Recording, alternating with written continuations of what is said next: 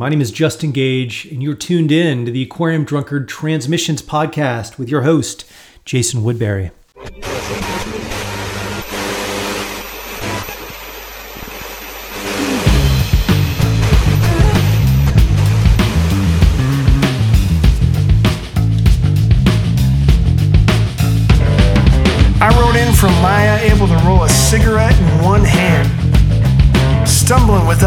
Form or substance, I crossed utopian plains, lonesome as eternity.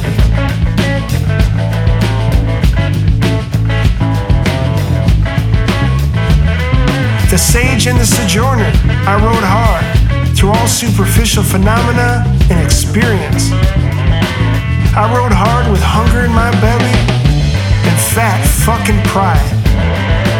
I swung like Bolero into the apparition of appropriation, paying my respects to the specter and. Hey, welcome to another episode of Transmissions. It's so great to have you here. Our guests this week are Noah Lekas, who's a poet. He's the author of a great book of rock and roll inspired poetry called Saturday Night Sage. And uh, also on the show this week is his collaborator and a longtime favorite of mine, Ethan Miller of Comets on Fire, Howlin' Rain, uh, Heron Oblivion. The dude is a is a is a lifer. He's recorded a lot of tremendous stuff, and we got into a conversation about counterculture and psychedelia and the perils of combining spoken word and rock music. I had a great time hanging out with these two guys, and I think you're really going to enjoy our wide ranging and uh, discursive conversation. Before we get into it, I want to remind you that one of the best ways you can support the Transmissions podcast is by rating and reviewing us on your podcast service of choice. You can uh, just post something on your social media letting people know about these great talks if you enjoy them. And if you want to take your support even further, want to get on the team with us, then you can check out Aquarium Drunkard on Patreon. All right, let's head into this week's episode of Transmissions. I'll speak with you more on the other side.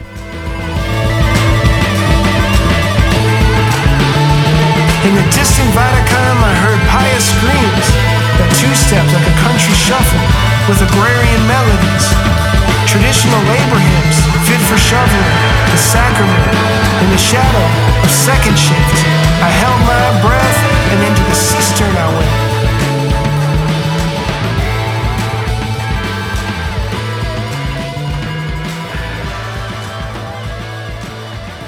Ethan, Noah, it's great to have you both here on the Aquarium Drunkard Transmissions podcast. Thanks for taking the time.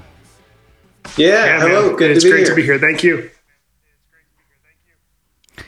Your guys' new collaboration is called uh, Saturday Night Sage, and it's a well, no, it's called Sounds from the Shadow Factory, um, and it's sort of uh, an adaptation of your your poem, uh, Noah, and uh, you've got all of these different musicians, including Ethan and Howlin' Rain, uh, backing you up. Uh, the back of your book, though, says, Immutable, he longs for Sunday morning, yet he is lost to Saturday night. I wondered if, to start off, you guys could both tell me a little bit about the kind of music you like to hear on Saturday night versus the kind of music you like to hear on Sunday morning.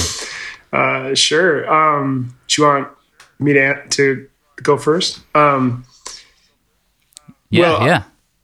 Obviously the uh, you know the um, the riff between bar music and um, sacred music is uh, you know it's a long tradition but um, I, I actually grew up in um, with a lot of religion different different types. And so um, I've played different types of sacred music. And so for me it was it, it was always personal that kind of war between the two. Um, in the crossover there's so much like sacred you know Oh, yeah. sacred steel music I love, you know, but that's not that much different than like barrel house blues music when you when you when you get down to it. So um just to like name drop, I suppose like I mean I love gospel music. I always have.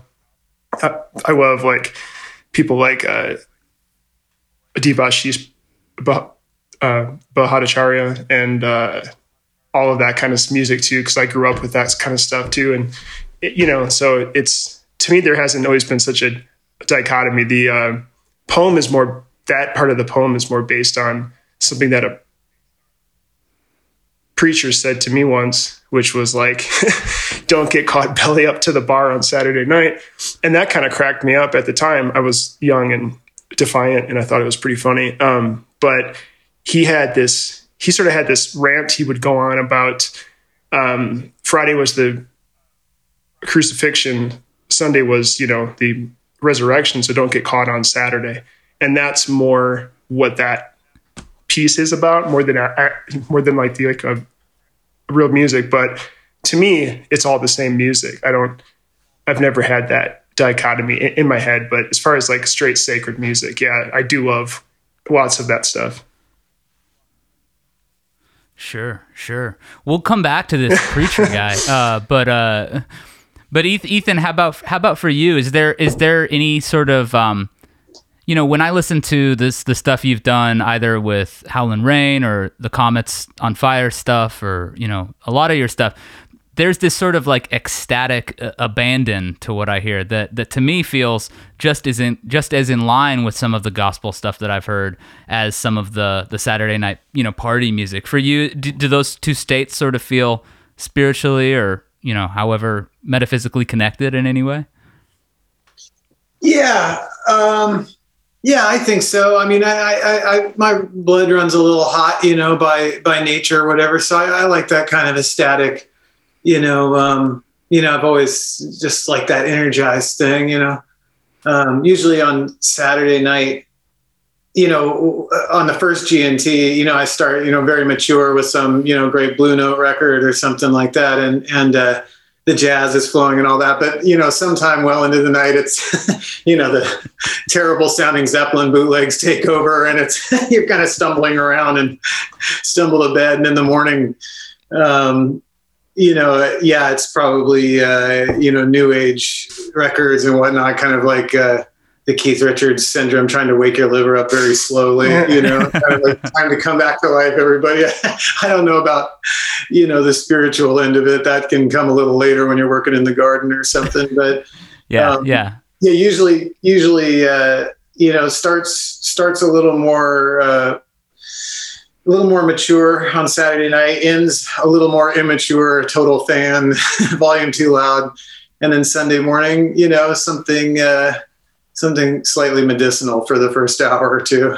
Yeah, something something to heal heal your head a little bit at least. Uh, I, I mean, you know, it kind of ties in with Noah's because what Noah's breaking down is basically the, you know, the essence of of a lot of you know old school blues is yeah you know Friday night coming off you know, coming off a hard week work that probably was seven days a week, Saturday night, you know, drinking, dancing, maybe murder, Sunday morning, you know, you're in church praying with right. real bad breath, you know, and that's the, you know, that's the cycle there for the, for the songs at least.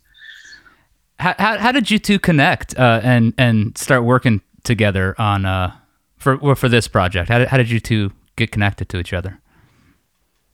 Well, we first met, um, I mean, via phone um, through doing articles because of Noah's journalism, music journalism.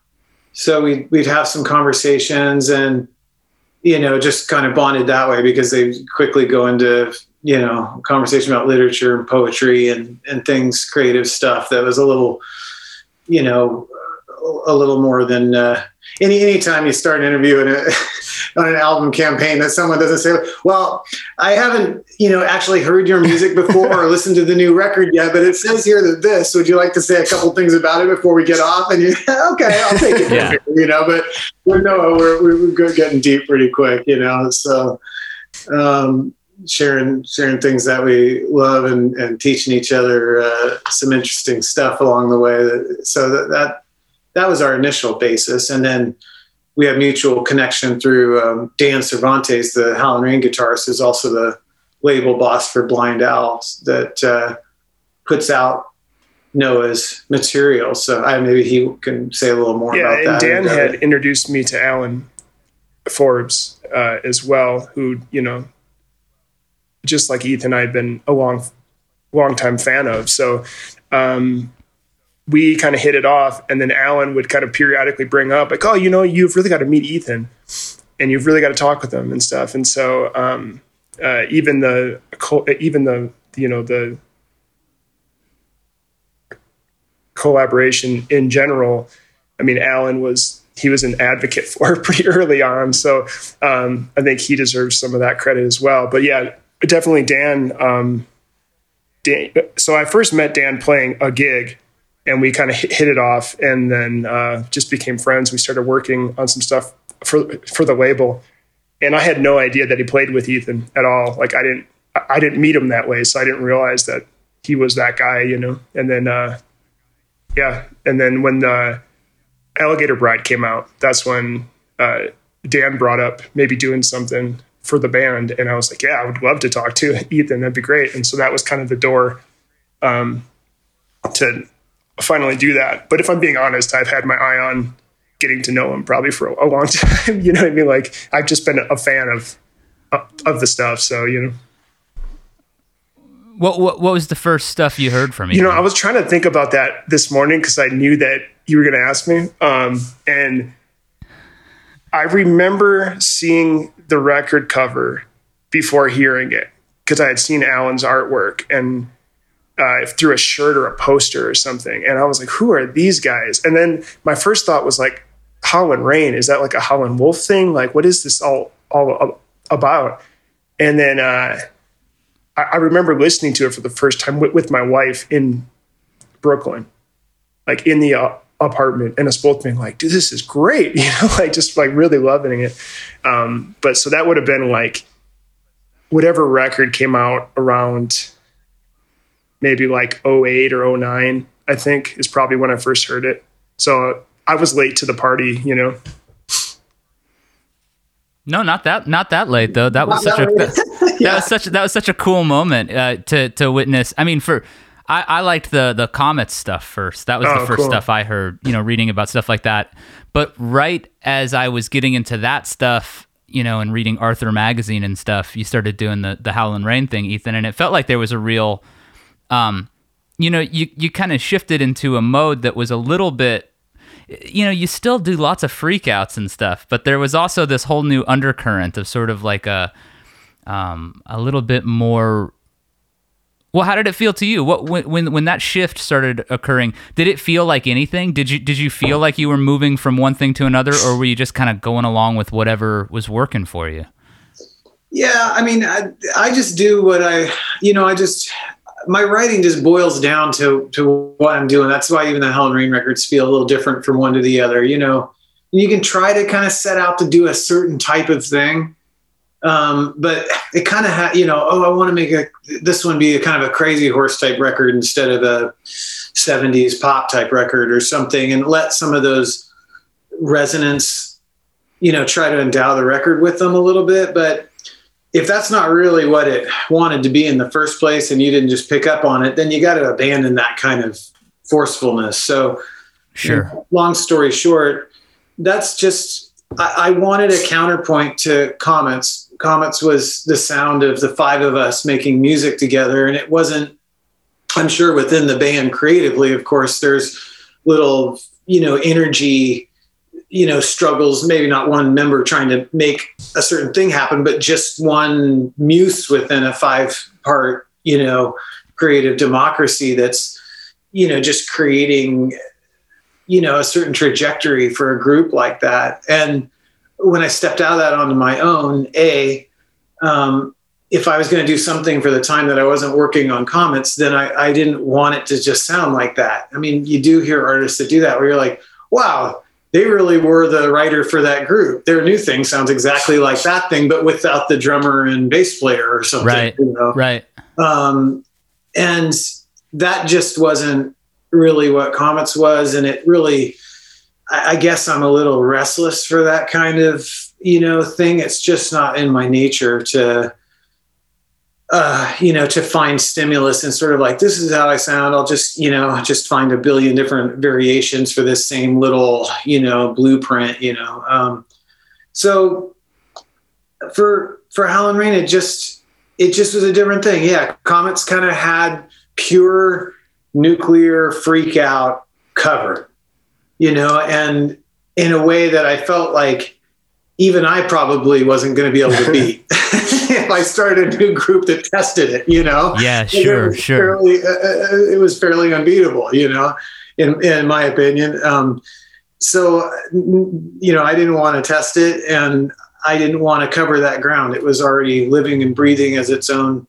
entity. So, and I feel like when you listen to Heron Oblivion or Feral Ohms, for my part, in their creative endeavors, they aren't covering, you know, you hear a little bit, okay, oh, I hear a little bit Ethan in here. I hear Noel and Ethan from Comets, that there is some of that, but it's, you know, we're not trying to, you know, challenge or, or cover that ground, you know, but just, you know, if you, if you're doing oil paintings, you know, you, you, you do some watercolors, you do charcoal, uh, you know, pencil drawings and stuff for a reason, not because then you try to get them to look exactly like the oil paintings you've been working on instead. That's right. You know? Yeah. Noah, for you, you know, writing about music, writing poetry, working on something like this that sort of combines the spoken word and the music, do you find that these different practices allow you to get to similar places in what you're interested in? Or is it a little bit more like you can explore different terrain in each one of these uh, avenues? Um, I, I think it's all ways into the same room, really. You know, I think there's like, there's an area that I'm there's a place that I'm interested in going as a as, just as a human, you know, metaphysically, like a consciousness that I'm interested in exploring. And so to me, they're all ways in, like the music journalism thing. And I think you can probably, I mean, you have so much more to add to this than me because you're you're you've you've done a thousand more things that, than I have with that. But the um the thing like the thing about that is it's not really about writing it's about like exploring creativity with people for me. So like if I get sent like, you know, a press kit from somebody and they're asking me to cover it, like I don't choose to or choose not to cover it based on the quality of the music or based on how good I think I, I could write about it. It's just about if I hear it and I want to have a conversation about that approach.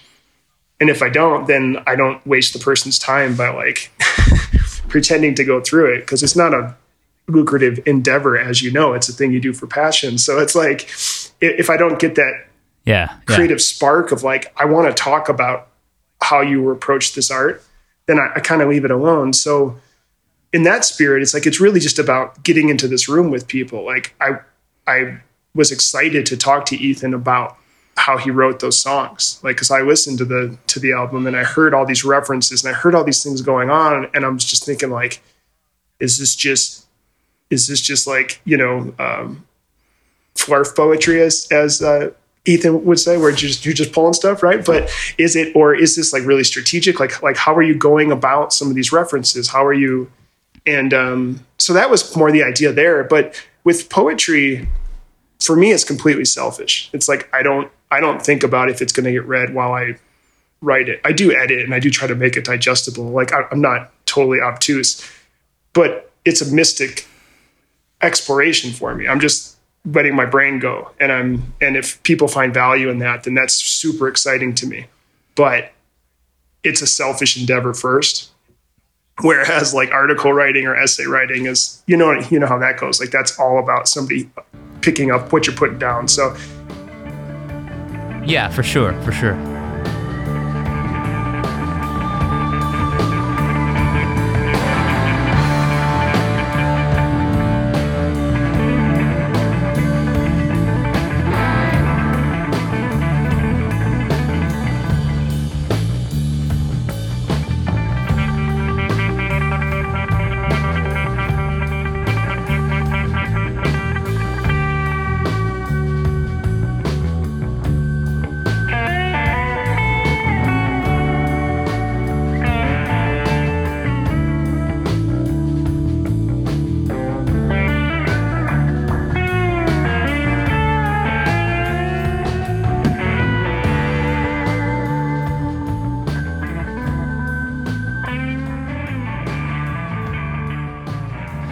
Did you? I mean, for for you guys, um, we can start with you, Noah. You know, uh, did was mu- you know like um, how much did literature influence the kind of music you were interested in when you kind of first started getting into all this stuff and sort of viewing it maybe in a more holistic sense, where you recognize that like they weren't necessarily they were talking about sort of like you said always into the same room a little bit in terms of stuff. Um was it that i mean did did literature influence your taste in music? And then was the inverse true as well where where you know your music led you to to interesting oh yeah literature? 100% like i can remember walking into a record store in madison and seeing um the the priest they called him with uh burroughs and uh, cobain and I stupidly bought it on CD. They had the vinyl. I bought the CD because I was 13 and, you know, whatever. But, and I've never seen that again. So if somebody has that, hit me up. But, Yeah, yeah. uh, the, um, but yeah, like that was a huge deal to me. Like, I, I- I remember taking that home and all my friends thinking like, why would you want to hear this? And I don't know why. I was 13. I didn't understand what Burroughs was talking about. I was just captivated. And so that was, you know, those things were huge. Like the first time I read Charles Bukowski was because of Hot Water Music. Yeah. Hot And Water Music? Yeah, Yeah, the, the- punk band, the which punk they were band. a, like for me, they were a big band for me. Like the first two albums, I was I was huge into that stuff. That sort of like positive punk Fugazi post Fugazi world was a big thing for me in the Midwest. So um Fugazi too. I mean, there was a lot of literature that that world o- opened you up to. So to me, it was always hand in hand. And then once you got into old blues music and you got into folk music, it's like Woody Guthrie wrote novels, you know. So it's like it it was all right there. And so it, really, for me, music was the gateway. Now the inverse was true, where I'd find writers and they would reference a, a band or you know, or I'd find a you know something you know that that went that way but most of the time music led to more writers than more writers led to musicians you know yeah yeah ethan how about for you Yeah, yeah. I think literature is probably, you know, when it all boils down to it. Like, I'm not a really, you know, a music theory or a, you know, real trained virtuosic musician like that. So, you know, for me, I feel like that the the the necessity of of characters and and and themes and you know kind of literary esque rabbit holes and the poetry of lyrics and whatnot are the real essential part of um, you know music for me. I mean, of course, jazz is a whole and instrumental music's a whole different conversation about that. But for the music that I make, the way I relate to it, since I don't have you know that training to make that kind of jazz music, um, it, it's all sort of about you know a literary foundation, and and I often am quite a bit more inspired in the, over the last decade or 15 years by um, you know usually the literature that I have around informs the the record writing, and then I just find some chords or riffs or something. You know that stuff's fun. Okay, let's let's write some riffs. Uh, maybe you've been listening to you know George Brigman or something, and you're like, I want this ratty kind of scuzzy riff. Okay, cool. You know, let's try something like that. sure Um, but that's not quite as poignantly important to me as getting the right characters to send me off on a on a on a journey and and to start creating these little you know worlds for these characters to inhabit and hopefully for you know my own psyche to go in there and inhabit endow this world with some of my experiences and also be soak in some of their experiences and um, so yeah i'd say it's it's kind of everything you know Yeah, yeah. Noah, uh, one of the poems in the book, uh, out, out of the storm drains, you talk about sort of uh, when you write things down. I'm not going to quote you directly. I'd, I'd probably accident. I'd probably accidentally butcher it if I tried. Um, you talk about when you write things down, it's poetry, and then when you read things out loud, it sort of sets the the words free a little bit. And I wondered if, um, you know, what kind what kind of freedom are you talking about there? And and did did you know fronting a band and, and reading this way sort of allow you to uh, further explore what you meant by that line Um, yeah, that's a interesting question. Um, what I meant by it was, you know, I think one of the principal reasons why you write is to make sense of things and then to feel heard. Like I think often if you talk to writers, they're they're people who for whatever reason haven't felt particularly heard during their life, right? So if you're David Lee Roth and you're on the front of this stage, you probably don't feel a whole burning desire to like write a ton down because you have an audience, you know, like hearing you, you know. So I think there's something in it where yeah, yeah. Um, writing like painting is an interesting medium because it's not living, you know, it's like the act of doing it is a sort of a passive like it creates a passive product that then has to be engaged with. Whereas music is is alive. It's you know so anytime that ethan or i sit down and play a song that's that's like a living moment you know.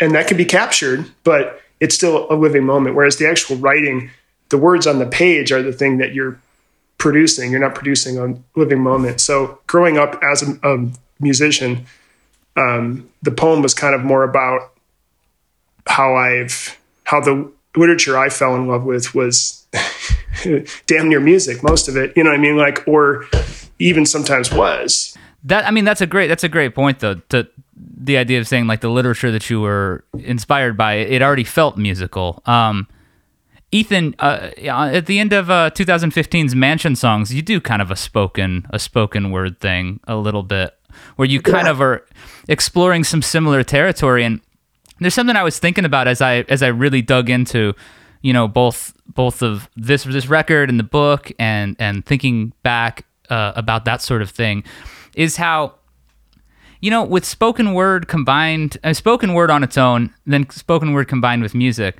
it's like there's a certain audaciousness to it that I just I I find myself really uh, inspired and interested in because it's the sort of thing. I mean, all all good art requires intense commitment, you know, but you have to be willing to almost risk a certain pretentiousness to to read something. You know what I mean? Over or at least and maybe not uh, actual pretentiousness, but the perception of it for sure. You know, yeah, somebody's hit the nail on the head. yeah, I mean, Noah and I talked about this because I mean, we literally discussed this on the phone for a couple hours one day a while back because he was something like, you know, wondering, you know, where is that perfect point for a poet that loves music, especially rock music, to merge those two things and where where are successful templates that we've seen?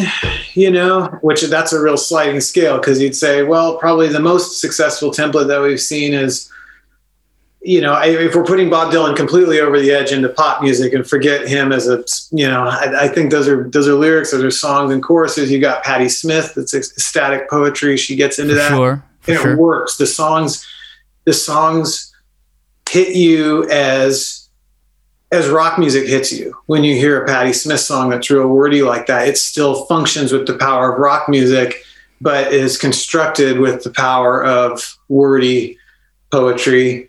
It risks, you know, pretension and and um, defied it. but yeah. then you got you know other more esoteric things. You know, you could say something like the ceiling fan song that I did I don't know. You know, would somebody say right off the bat, does that work as rock music, or did this guy go over the edge into, you know, self-involved poetry or whatever? I, probably, you know, because I tried to make it overtly liter- literary. I didn't try to make it something that sounds like, you know, that hits you with a big hook or something. Um, I wanted the words to, you know, spill out. Um, and uh, from there, you get you know things like shadow ring you know that are, are, more obtuse you know poetry maybe even poetry concrete kind of stuff in music and and experimental you know you start getting experimental music experimental poetry and those things can be really successful. But again only 80 people on earth like it you know and and those 80 people are like oh there's nothing more incredible than this. Of course. Yeah so where you know the, the question is it's it's really interesting i mean where we ended up in our conversation when talking about how to make something that succeeds with elevated literary poetic um, intent and delivers uh, you know, on a semi-populist rock and roll, you know, level where you get that hook, that gut feeling, you know, basically the successful Patti Smith, you know, version. Sure. Um, there isn't a lot of it. It's it's a risky, slippery slope, and I think what you said, you risk pretension, you even, you know, you risk failure even even more. You know, which is of course great when that happens. So you, I mean, risking failure is, you know, I mean, it's it's what you, it's what you got to do sometimes to get someplace. I think, you know, obviously. Sure. Now that now that said, I mean, I definitely think that it's such an interesting thing because like you think about someone like Leonard Cohen, you know, and like that can function like poetry. And and and, and I've read Leonard Cohen stuff as poetry and then, you know, heard it interpreted yeah, yeah. musically, you know. But then you think then you think about someone like Lou Reed, you know, and his big ambition, you know, his sort of stated ambition was like he wanted to imbue rock and roll with the Delmore Schwartz, Hubert Selby kind of like uh yeah. That lyricism the lyricism and the literary you know quality.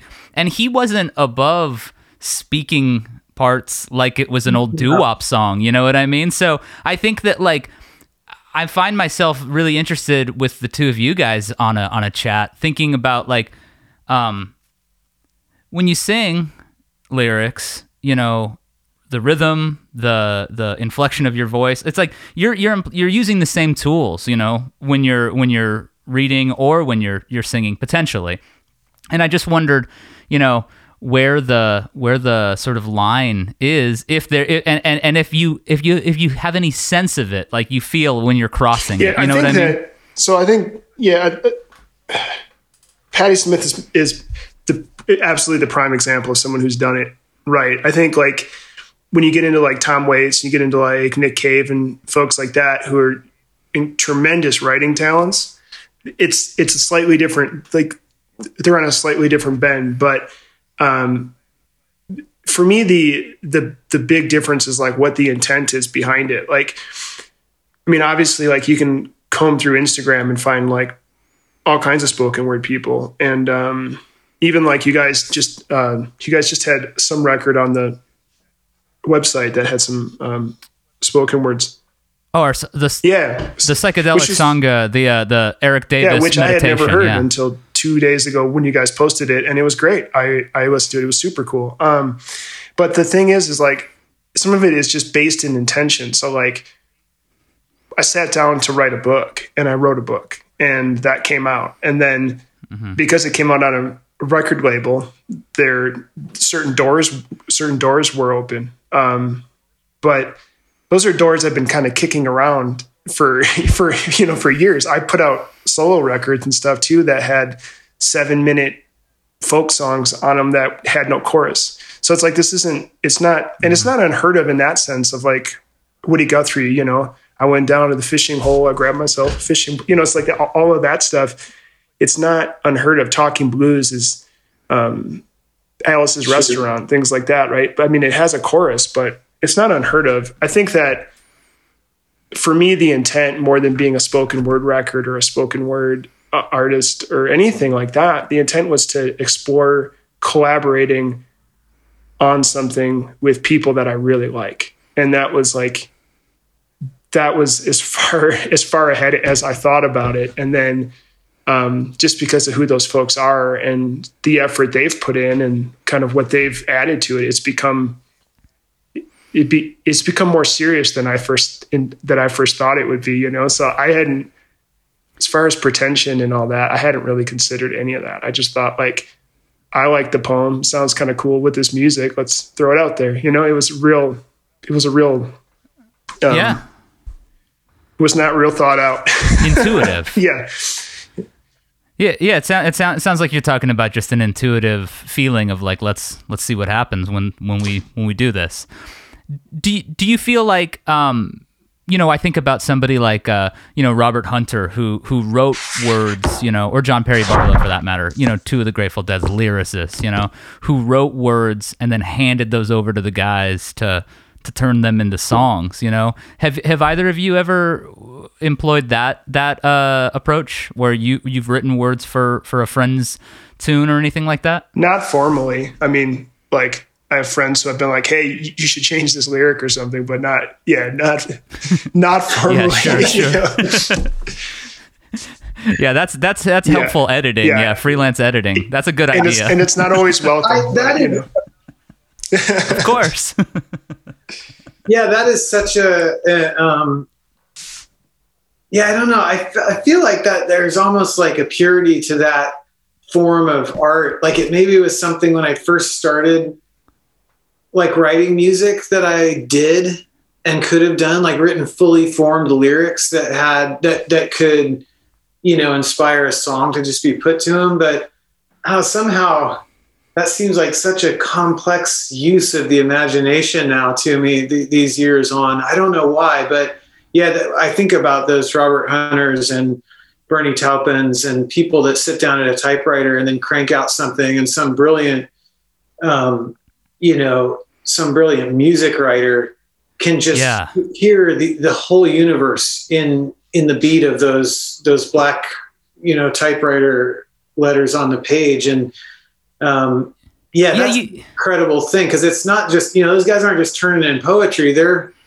just turning in you know every uh, in my opinion because I said the liter- literature was everything and everything else is just chord sequence. So they're turning everything to these guys, and then Jerry just goes, "Oh, I like these scales and I want to do a minor song," you know? yeah So- i think i think about how when i was kind of younger you know i was actually some of the first records i got from my dad's record collection were his elton john records and like i remember looking at the back and being like words by bernie taupin like how did elton john because you listen to some of those records and elton will fit in insane lyrics lyrics that like just seem so impossible to to make work in a sort of musical sense. And that's when I realized, to your point, that like Taupin was turning in like a thing that was already perfect collaboration. like an like an art, a piece of art, and saying now you can do whatever you need to do with it. You know, that's such a I don't know. That is, I think you're right. There's a purity to that, and uh, but I think that there's a purity to what you guys are doing too, where it's like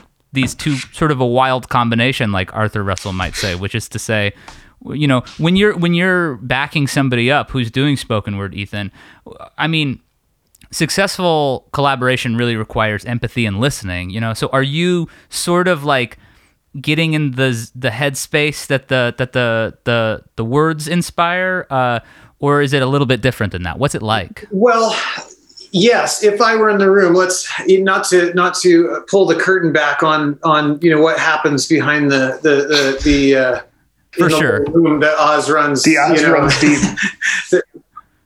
yeah. Um, Yeah, no, totally. but, but these these were the Howlin' Rain one for this was put together. Dan Dan mixed this together, took the Howlin' Rain music and mixed it together with um, Noah's spoken word performance. So the production was on their end, and it was actually, I mean, it still works with the empathetic ear because Dan is a Yeah, member of course. Howlin' Rain, and he understands Noah's the, the essence of his poetry so well that that he was the one that used the empathetic ear to to you know to to put that piece together. Um, so yes, normally you know if we were all in the room together, we would do that. Um, that's exactly right. Yeah, it's just like improvising. There's more weight on it because you know instead of just having a saxophone player come sit in and saying, well, when you you know when you take a solo, we you know let Mr. Sax um, you know have a little more room. This is a celebration of a poet's words and a celebration of the the character and the narrator. And in this case, you know, you don't you know you aren't just improvising musically and opening up a little space here and there for someone to solo you're creating a you know foundational platform like a you know something in a parade that you know you're going to see all this stuff and there's a lot of action different things to look at but this person is going to be up there. That character is up there in the big you know headdress and you're carrying them all the way through the parade there and stuff. So Yeah. um, it does take a different you know once again the whole the, the rules seem like they just cross over for you know for this spoken word and music collaboration from eh, well, we mix it. This is where the vocals go. You know, even on a mixing level, you know, I talked to Dan. I said, Dan, this isn't as easy as mixing vocals into rock music. You can't, you know, you can you miss Mick Jagger. I mean, you can barely understand any words Mick Jagger says in a 1960 right. record, and it still hits. Just you know, you're like, do you have any idea what the lyrics are? Jumping Jack Flash?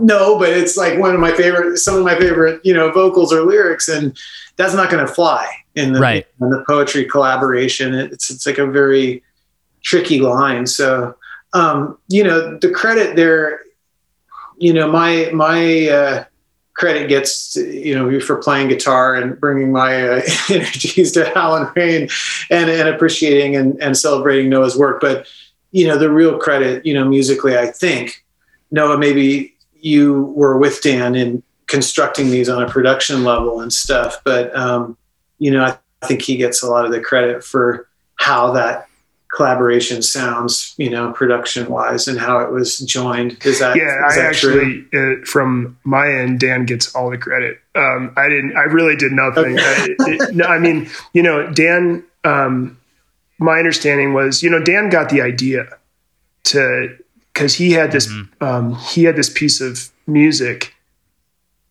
from I guess it was from a jam or like a rehearsal, right? And so he had this piece of music and he he had called me a couple times like hey i think this would be really good. I think this would be really good. And i was like i sort of um, maybe with my own apprehensions about spoken word and whatever because because the other recordings we did in, in the studio like with those other musicians so we actually like they did respond in real time to stuff. And um and uh we did ones that didn't work as well too. Like i have other recordings that aren't going to come out you know what i mean? So it's like you know, it, it's just part of the process of sure. just kind of messing with stuff. But Dan really felt passionate about this piece of music. And um, so I did a few reads over it and then finally got one that was kind of working um, from home. And then he, yeah, he, he went in and added layers and uh, he got um, Pat from Garcia Peoples and a few other people to kind of join in. And um, it just became something, you know, and, uh, produ- like the production on it was really um, I think all the pieces were cool, but yeah, I would definitely give Dan credit for pulling those into something that's uh, listenable as an end product. Yeah, cohesive. Yeah, it, yeah. In some ways, it it like yeah, when you said, "Oh, we did other you know things in the studio with other musicians," but in some instances that was more difficult. And I was thinking about that because you know, when you improvise or when you record or collaborate with people musically, you're trying to listen to every note that every player is playing. And if you're really in it, you can hear the whole thing. But each of those notes is hitting you on a visceral level and then passing by and you're getting the next note. The whole goddamn way that poetry works is that, you know, the reson you know, the, the different meanings and different things unfurl in the resonance after the moment. You know that yeah. there's some poetry that works, you know, like Bukowski or something on a visceral level, word for word. You're kind of just getting punched with something, and then it's gone. But the whole point of poetry is, you know, read and then it just keeps going. So that makes live, um, you know, live collaboration when you're trying to deal in, you know, counteractive resonance and stuff like, yeah, very tricky. Yeah, yeah. Tricky, you know, because you're you're you're in the moment in there when the tape's rolling, and it's and and now you have an artist who deals in resonance and imagery repercussion and different things that you know you kind sure. of as a musician better not be thinking about two minutes ago and having it occur to you that what happened two minutes ago might have better been served with this other thing, you know? I mean, yeah, yeah. It's, yeah, that's a very, I don't know, another one for our book of how to join poetry and music together and how goddamn tricky it is and yeah, how uh, people will like it when yeah. it's done anyways. no, it is really, it's a really tricky thing though. I mean, it's like, it, you know, it, it's been, it's been a question in my head for most of my life is like you know how can because you're going to fall further on one side of the of the fence or the other. You're either going to be like you know the poetic songster Woody Guthrie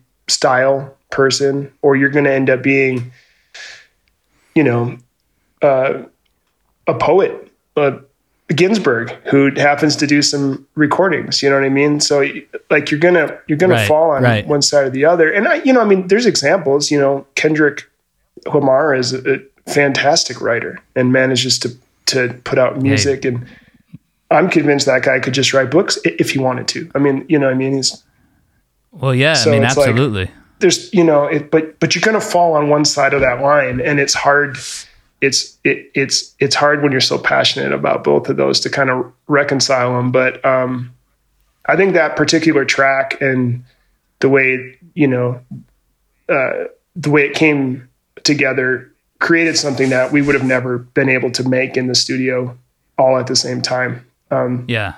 just because of what of what tangential mystic rabbit holes we would have all went down probably if we were sitting there in the room together you know Yeah.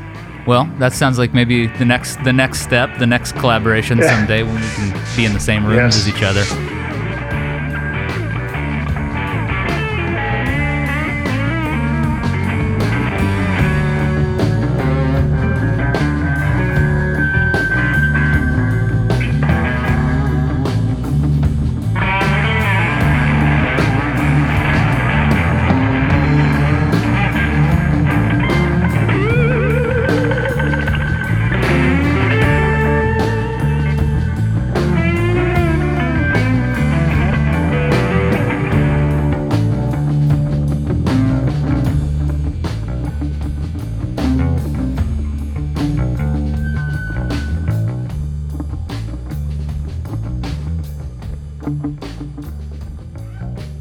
Noah, you you mentioned uh, you know the, the sort of like this this conversation that you'd had with the preacher, and then in the in the book there's this thread of, you know, I think blue collar mysticism is the is the term that you you use.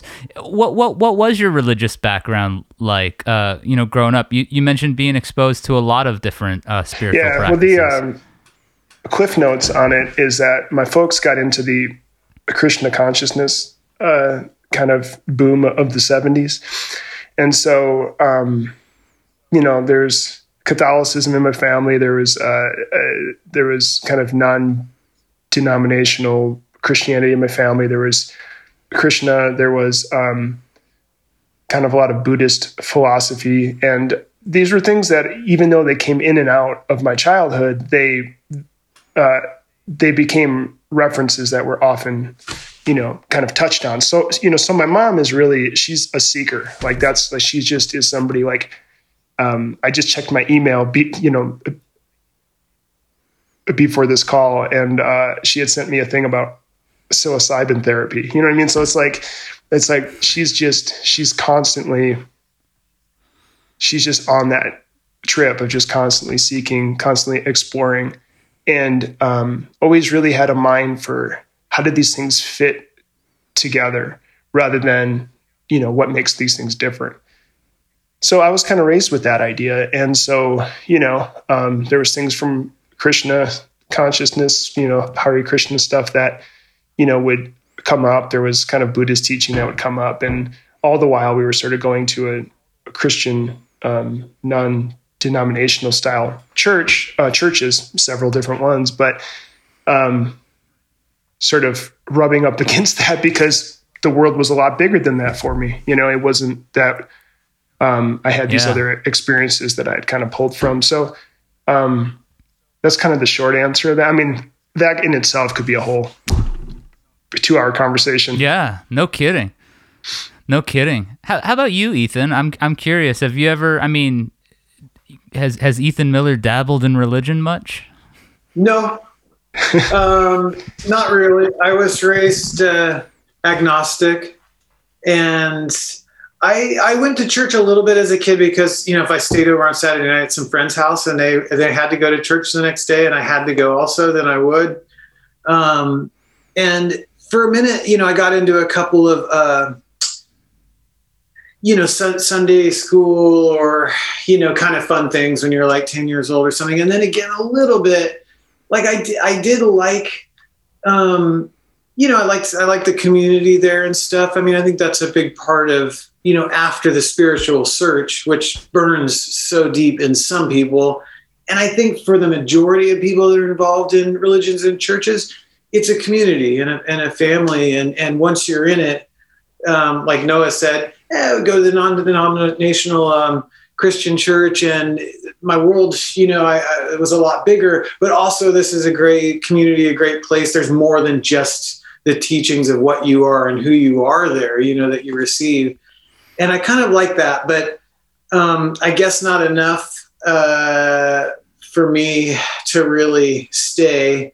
And maybe more importantly, vice versa. Like, I think most of them just got that I wasn't you know that they're like this guy's not he's not cut out for for churchy you know? He's just like he's not a believer. I think we sure. got this kid on our hands here.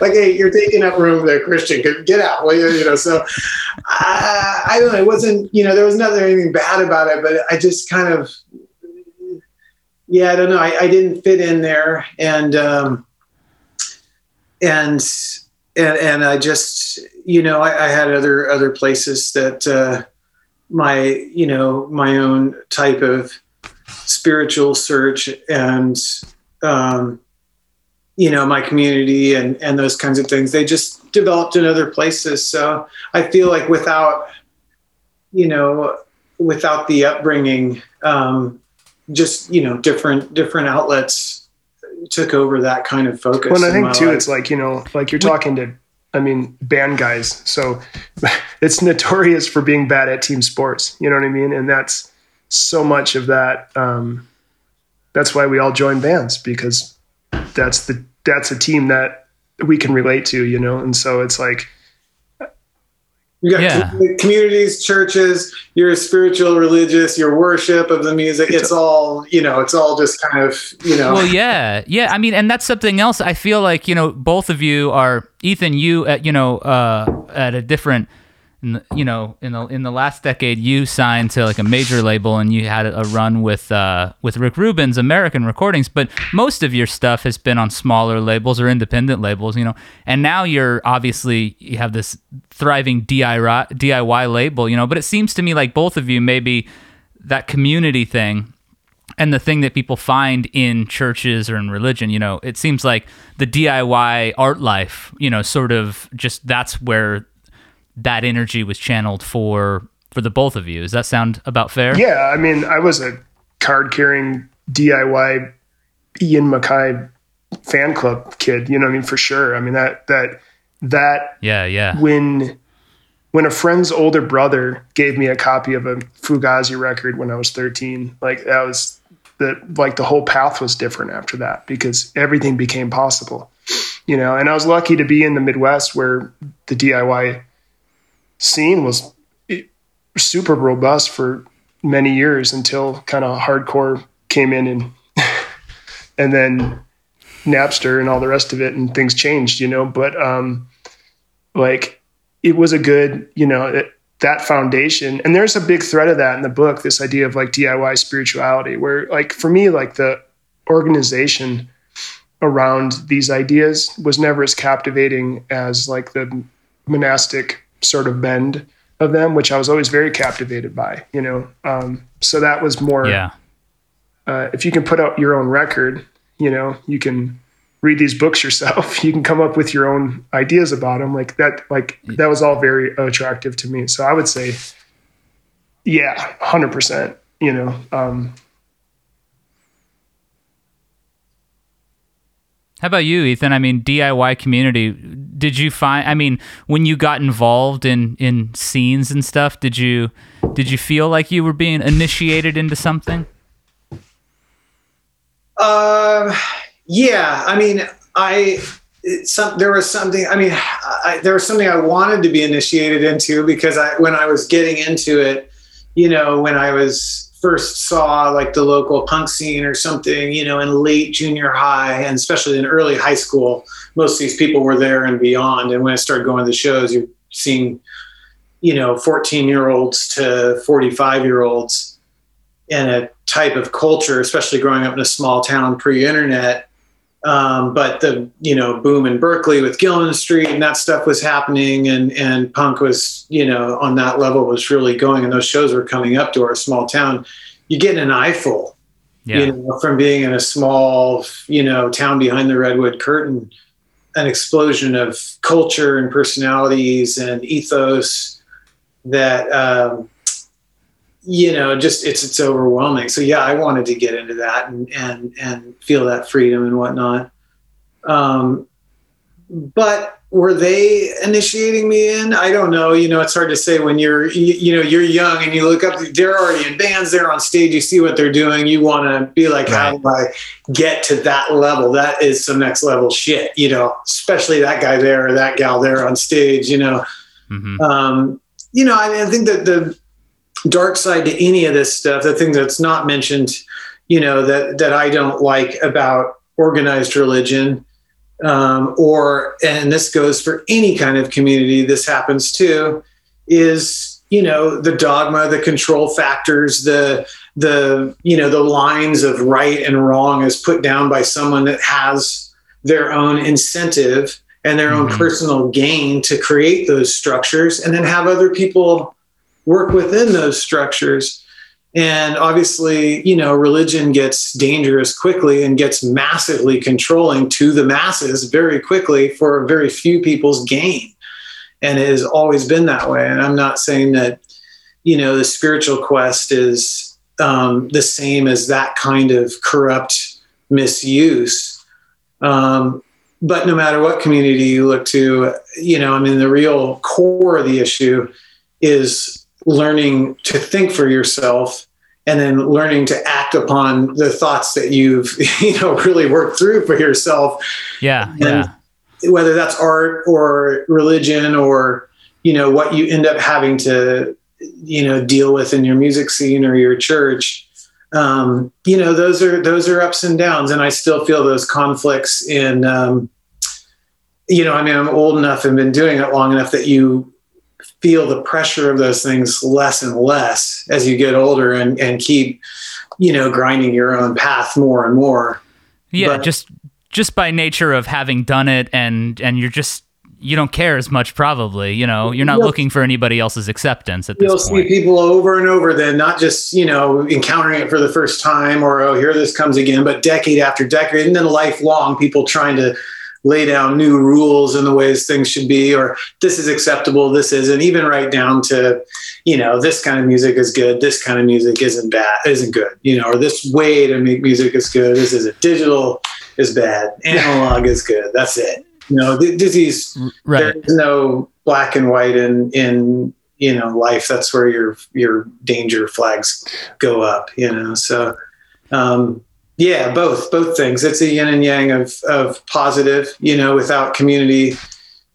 It's you know you starve creatively on your own. I feel like it's hard you know that that you when you do have community you're encouraged and, and endowed with you know endowed with uh, you know just magic beyond your own imagination and ability and whatnot you know and same you know i think that's where that church thing comes in too you're no longer out there doing it alone in the jungle you know you are you know you are 20 people strong trying to build a you know Yeah. a structure Yeah, you well, and know? I think it's worth noting Yeah. too. I mean, like the DIY world or that scene, you know, I mean, each city had its own experience with that, but um, it fell prey to same bunch of the same dogma stuff where you know you you're you're too professional or you're too this or you're whatever you know like and this band's this band's really DIY this band's not you know and it's like oh, and so it's like it that that dogmatic hierarchy seems to be seems to be um, unavoidable in so many of these world, worlds, you know. But kind of take it back to the to the to the collab and the track and stuff. I mean, that one of the central themes of the whole thing is this is the sage character looking for his place, you know, because of his his ideas and his experiences, he doesn't have a community, and so you know, um, one of the great things that Blind Owl and Dan and Ethan and Alan and some of these people have afforded me is an artistic, co- you know, community. Something that in my adult life, you know, has been building. Obviously, it's not like it just started with this record, but you know, these are all fellow travelers on the path, and so I think that mm-hmm. um, that's you know that's one of the most important things as an artist. It's it's just to have somebody you can text and call and share work with and like work on stuff with. like, hey, did you did you hear this song? You know, it's like that's I mean, right. That's because we're all fans and we're all just still 13 year old kids who are just like, dude, this is blowing my mind. You know, it's like so we're all still that you know that kid. So, um, I always I always resented the the suggestion that as you as you aged that sense of wonder was something that uh you know leaves. You know that was always that's something you always hear i think kind of growing up is that like as you get older you know you're not going to want to hear new music. You're not going to want to experience new art. You're not going to want to get too many new ideas because you you figured something out. But it hasn't happened for me yet. It doesn't sound like it's happened no, for either i feel guys, more you know? floored by art now than than i did at 15 like uh, yeah. It's tr- it's tragic when you hear people say that or i mean yeah i don't know. How could you how could you possibly you know say that with any conviction that there's you know nothing new under the sun? I mean it the, the last year in pandemic the amount of incredible new art and music that came out against all odds was probably so much higher and in such greater value than the amount of actually manufactured american goods in this country. So yeah, and and and that's actually something that I wanted to to to touch on just a tiny bit is because the idea is that um, you know, you guys are you guys are two artists who draw from the radical and the countercultural uh, ideas of the past and are applying them in a modern context. Um, and, and, something that's really been on my mind is that when we look at an age of you know climate dread and an age of uh, pandemics and uh, old economic and political systems sort of uh, eroding before our eyes. Um, you know, looking ahead, which can be tough to do, and I think at least for me, scary to do. Um, what do you guys see the counterculture, as you define it, however you define it, needing to look like as we sort of move into this new, even weirder age? no, go ahead.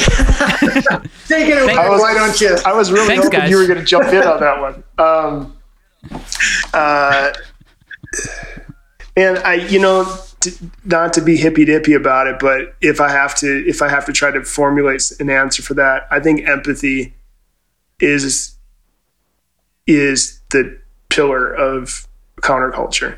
So the way that I experienced it growing up, um,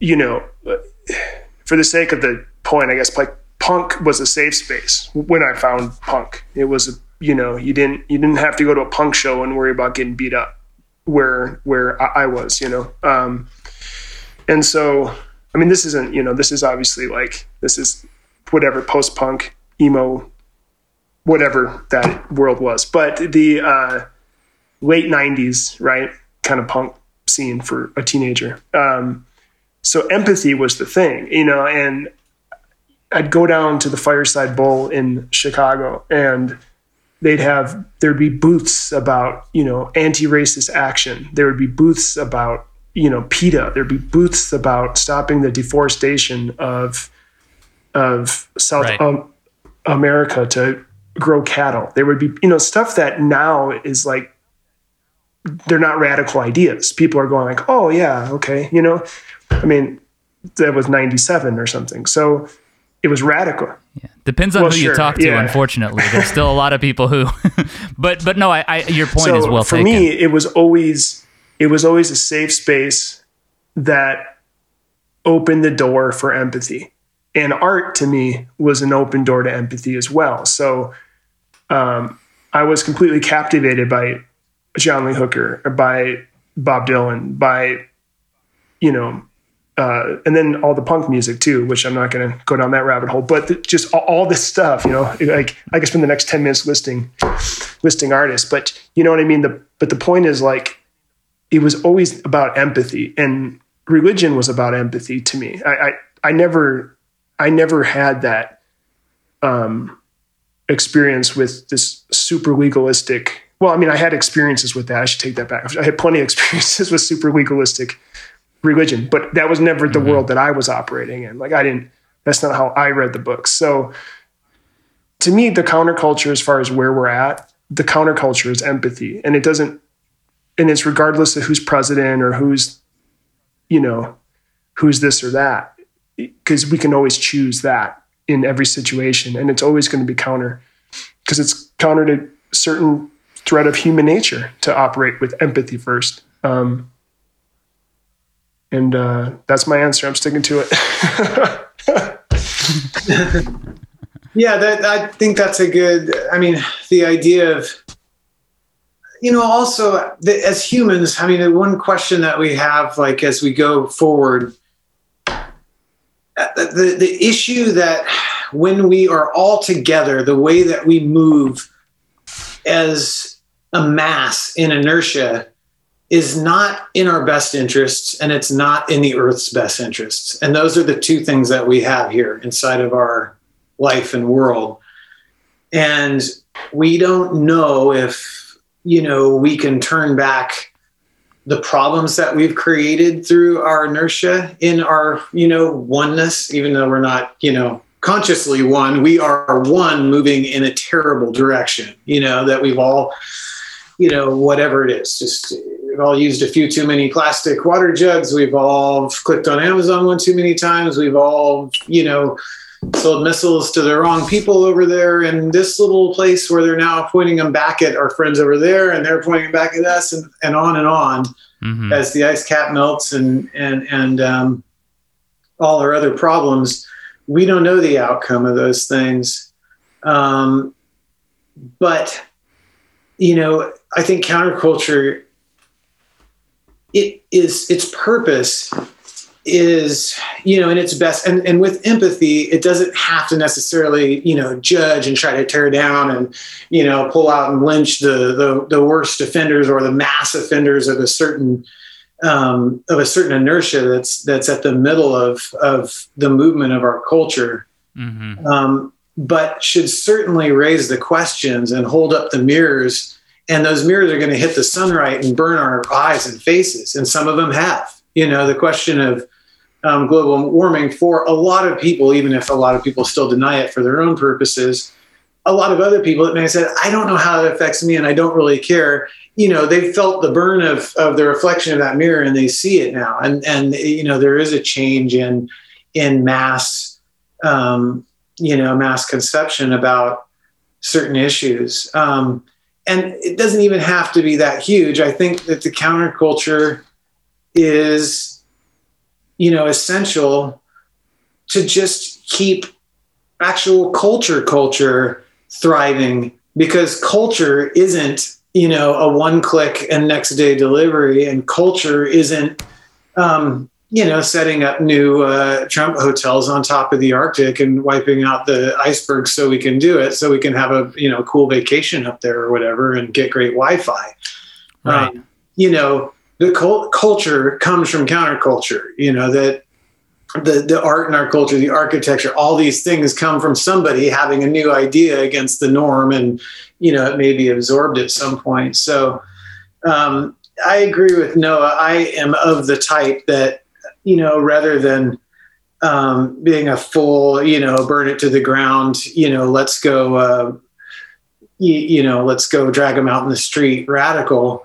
Um, that I like, you know, th- that to me, to my personality type, the empathetic, um, you know, effort you know, I like it. I don't mind if, you know, people are, are, are, psychically hurt or uncomfortable with the, the power of, of the projection from counterculture. But um, I know all aspects of counterculture are probably positive because our culture culture gets eroded by the day. And, you know, yeah, for sure. for sure. I, I, I, I find myself thinking a lot about that, that, that radicalism that you're talking about and the kind of radicalism that's required for new ideas, you know? And I think about how how much of the counterculture we've seen reflect the regular culture right back at in, on, onto itself, you know, and sort of like an overlay, they end up falling into the same ideas. And yet, so many radical and interesting and forward moving things have also come out of these these cultures. And so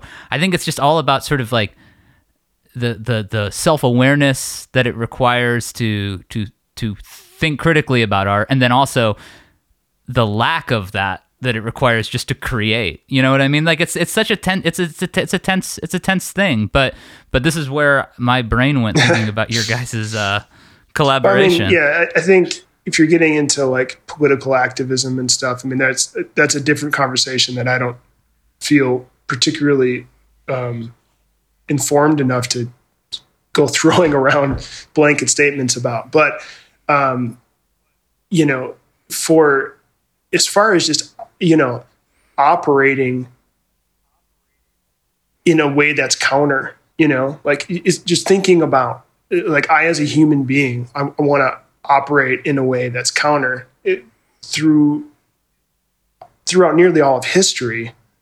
the idea of operating with empathy first has been counter. I mean, it, you know, I mean, that's, you know, mm-hmm. there's very old text, you know what I'm saying? Like it's been, so I think to me that, you know, to me that's, um, you know, doing the opposite thing the same way it doesn't constitute, you know, a counterculture to me. But I do agree that, I do agree that, sure. um, all culture is general. You know what I mean? It, it's generally count, counter because that's where stuff's coming from. Everything's going to start somewhere. You know, everything's going to start with a small group mm-hmm. of people getting into a certain type of painting or a certain type of writing or you know anything like that, and then it spreads. You know, um, so there's always counterculture, and in these days, it feels like anything that's not corporate feels counter you know and so if you work at a startup or if you're if you're running a record label or if you're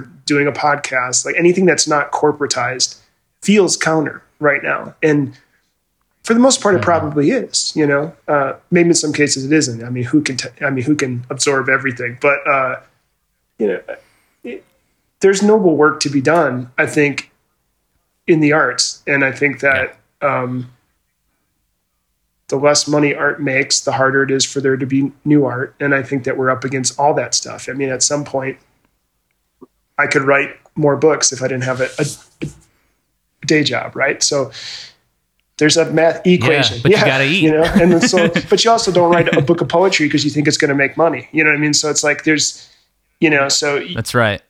You have to have realistic expectations, but I think even in that, like just choosing to make a piece of art that you like is an empathetic act. It's it's showing empathy to yourself. It's giving yourself that space to just create and not worry about if spoken word is pretentious.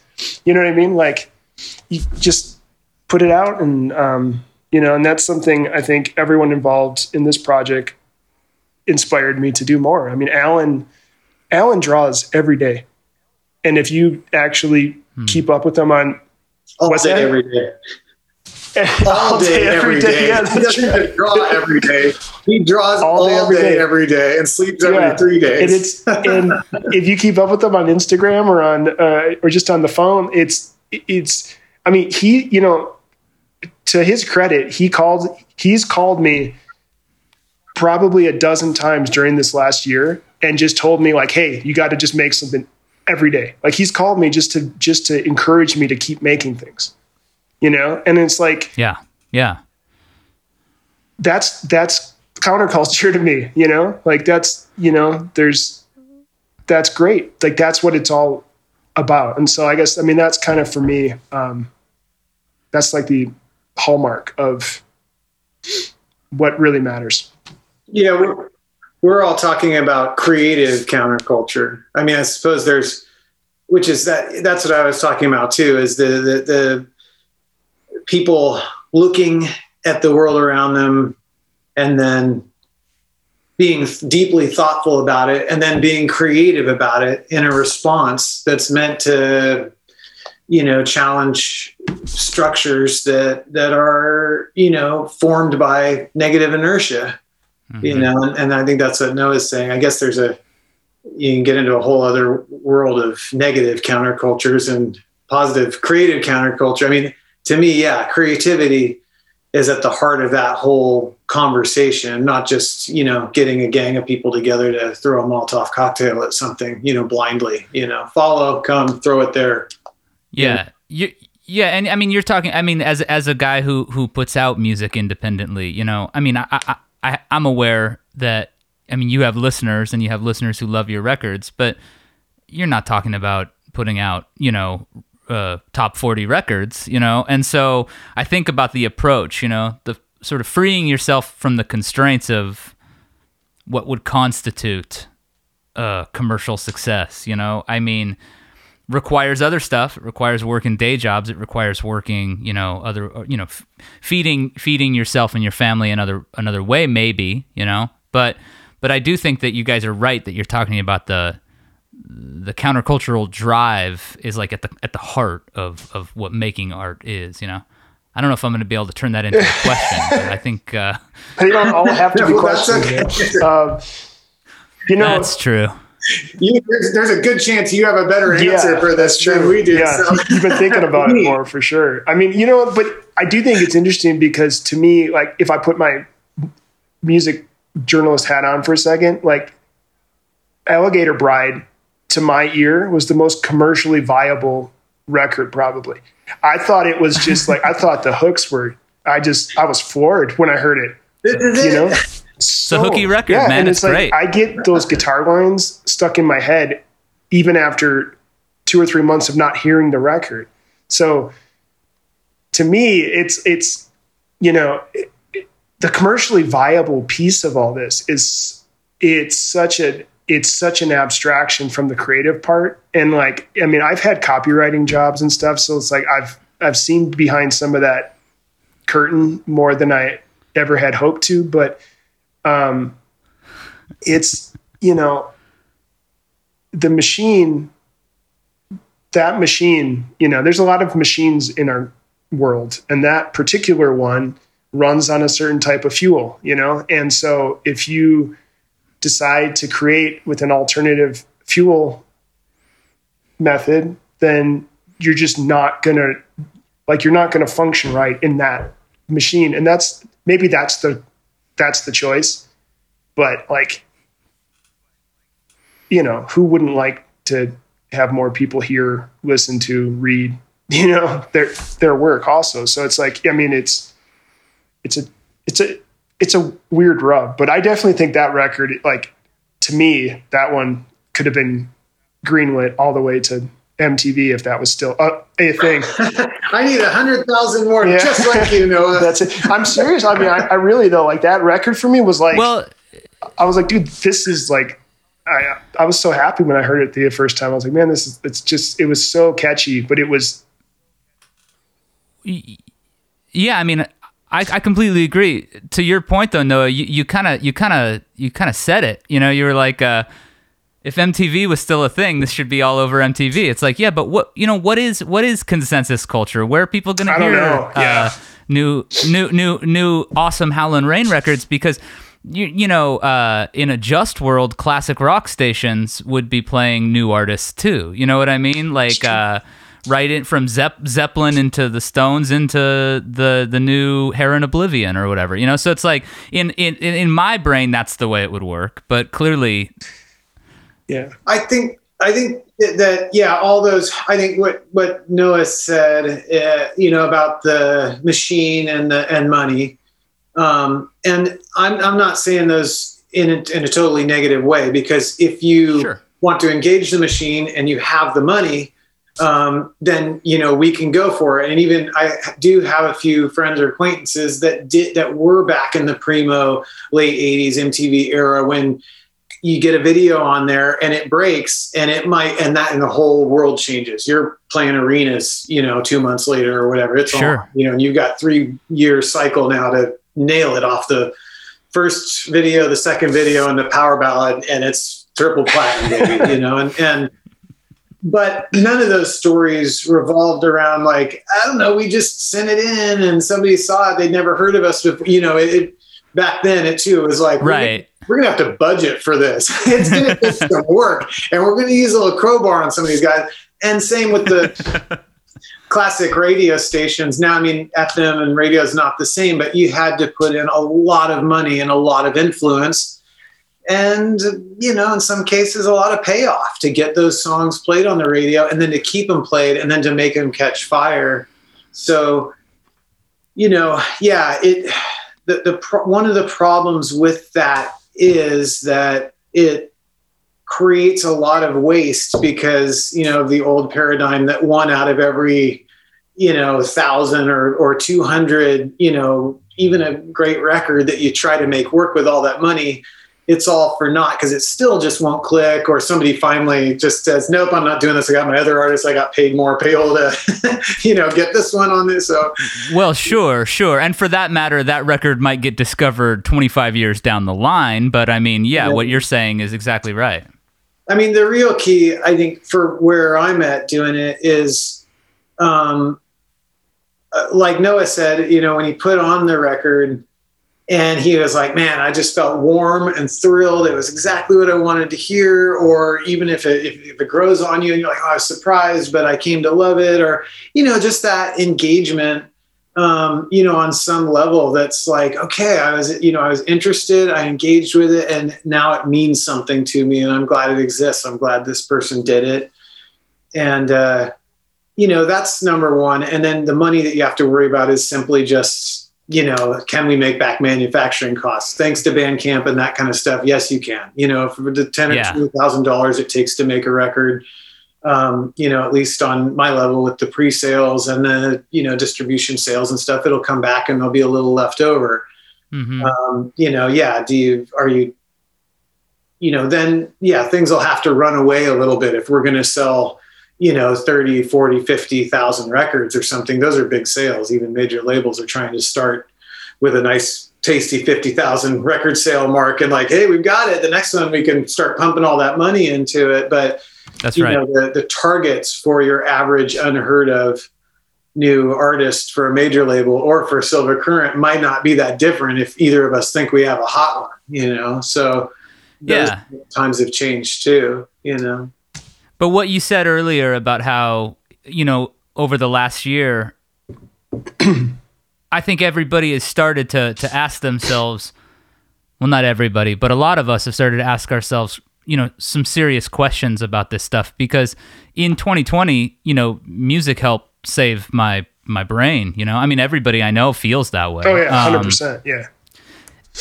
and, and, great and great new music came out you know and we're gonna see i mean the records we're gonna see this year like uh you know with people you know whatever working their way making art through this in this this this like unhinged and completely unconceived we don't have the frames of reference you know so i think we're gonna hear art that's like so truly far out and so interesting.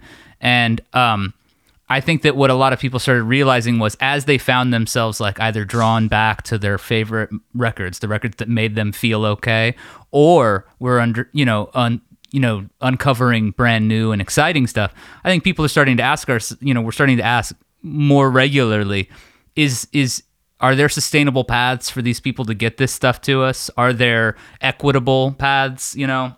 Equitable deals that we can strike with the people who make the things that we that we care about you know? So i feel like that's like that's me being uh, you know super optimistic that people feel like that's an important thing but i certainly feel like it's become even more uh, uh, you know, tangible how how sort of frayed some of the the old distribution systems are, and uh, and how we all got to kind of work together if we want this stuff to to keep existing. Yeah, you know, I think it's yeah. you know it's interesting. 2020, I listened to more like trippy pedal steel music than I have in my whole life. You know, like there was a, f- a few records came out that I thought were really good, and yeah, I mean, I listened to a bunch of that music, and it it was so great. It was it was the antithesis of all the chaos that um, was sort of encircling life at that, you know, uh, and still is in some ways, you know, in many ways. But I think what's we, you know, it's all this stuff is on a different scale. Like when you talk to uh,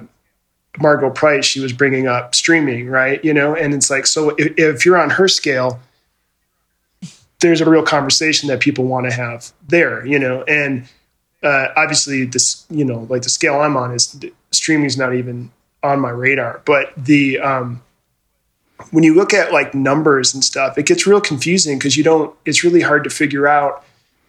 Because um, in some ways, like with social media and Bandcamp and all these different things, uh, things are less holistic, you know? So where people's revenue actually comes in, like you might be a writer on Twitter with 20,000 followers and maybe that looks like you're making money writing, but you're, but you're not, you're, uh, you're on Twitter with 20,000 followers and that's your major platform that you're um, whereas it, if your major mm-hmm. platform's bandcamp and that's how most people are going in are kind of uh, relating to you then everything's monetized for the most part unless they're just listening for the free previews um, which we're all guilty of. But you know like you know um, um sure sure so i think figuring out like what what are the numbers that people have to hit like what are actually what actually makes this stuff you know, turn profit, you know, I mean, for me, like the book, um, is, is just about sold out now, which is great. But the, like the numbers, I don't know in the literary world if that, I have no idea if that good, bad, indifferent, like, so it's so hard to kind of figure out like how far away that sustainability thing is for all these artists whose whose music you do love you know i mean there's lots of these bands, um, you know, they they have jobs, you know, and they're putting out the best records, but, but they're also working 50 hours per week or whatever. And so it's hard to figure those out. Um, and it keeps changing. It's like a moving goalpost. Um, but yeah, I, I, don't know. It's a, I hope, you know, it's the DIY thing again, right? We're back to that. It's if you support the stuff that you like. Money is just fertilizer. That's all I've ever figured out is that money is fertilizer. Everything that you put it on grows. If you go to McDonald's, there's going to be two McDonald's. If you go to Silver Current Records, there's going to be two new records, you know? So it's like, that's, that's right. Yeah, yeah, yeah, yeah. That's kind of how that works. Yeah. I mean, all this too, it's, it's, it's an interesting, it's not like there's also the fact too. I mean, the, to speak to the issue of you're saying, well, how many books did it sell, and how what is that up against like an industry standard or something?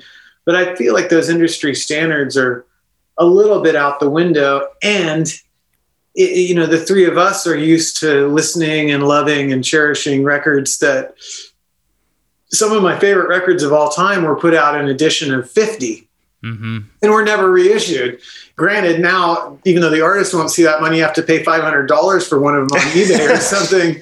Or their and their influence, even if unsung. I mean, you know, for forever going back for me to the you know 80s 90s japanese psf stuff where these you know the the white heavens the high rise the Keiji Hainos would put yeah. out a record in 50 copies or 100 and it changed the fucking world it mm-hmm. literally changed the history of music 50 people bought that thing. And I know, you know, 42 of them. I literally know 42 of the people and the other eight yeah, yeah. copies, the other 42 of us want to know where they're at, you know. but I guarantee you I can make a direct line from Nanjo's, you know, distortion through like limiter and compression mixes in the late 80s and 90s through to Kanye West's usage of them, and now the ubiquitous use of in all kinds of major, you know, top ten Billboard production in the biggest albums on earth.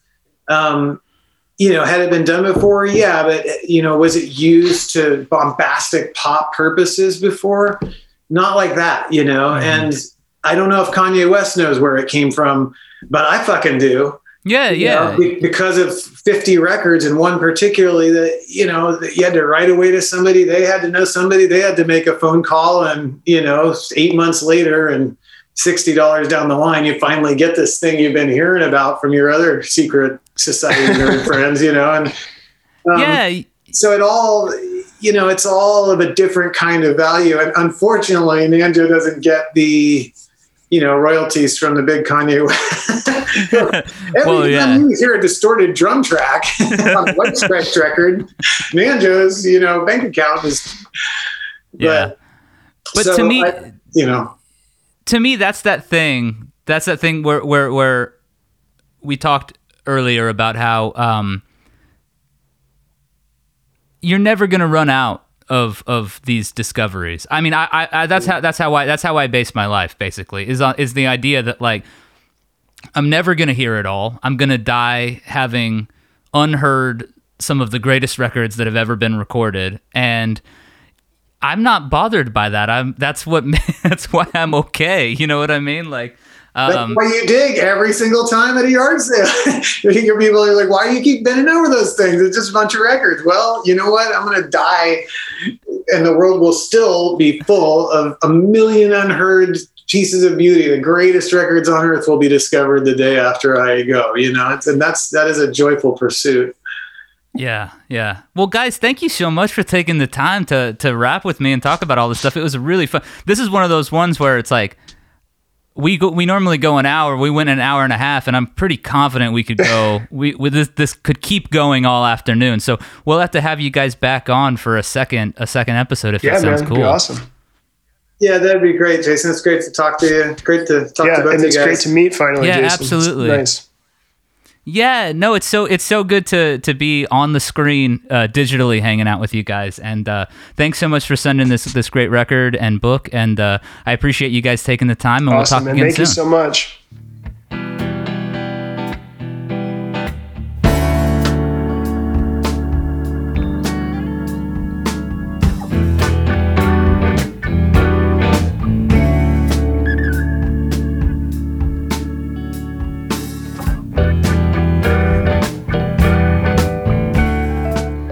That's going to do it for this week's episode. Thanks so much for hanging out. We appreciate you tuning in. Remember, you can get transmissions wherever you get podcasts, so let your friends know about the show if you are digging it. I'm Jason Woodbury. I write, host, and produce transmissions. Our audio is edited by Andrew Horton. Sarah Goldstein and Jonathan Mark Walls both do visual stuff for the show. And our executive producer is Aquarium Drunkard founder Justin Gage. Before we head out, uh, a recommendation. I recommend, uh, since spring has sprung, that you take 20 minutes out of your day and watch Les Blank's God respects us when we work, but loves us when we dance. It's from 1968, and it was filmed at a 67 Easter Sunday Love-In in Los Angeles. And uh, if you are feeling the sort of spring vibes the way I am, it's going to be uh, something that you're going to enjoy watching uh, some beautiful color footage of uh, flower children getting down to spontaneous combustion. Um, you can check it out on, I think the Criterion channel is streaming it, uh, but perhaps you've asked yourself, do I really need the Criterion Les Blank box set always for pleasure?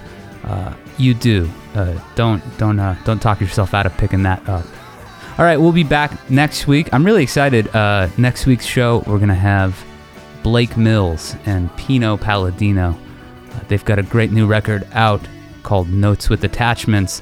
Both uh, tremendous favorites of mine. Pino, absolute legend, uh, and it was really great to have them on the show. So tune in next week for that talk. Until then, stay safe. We'll speak soon.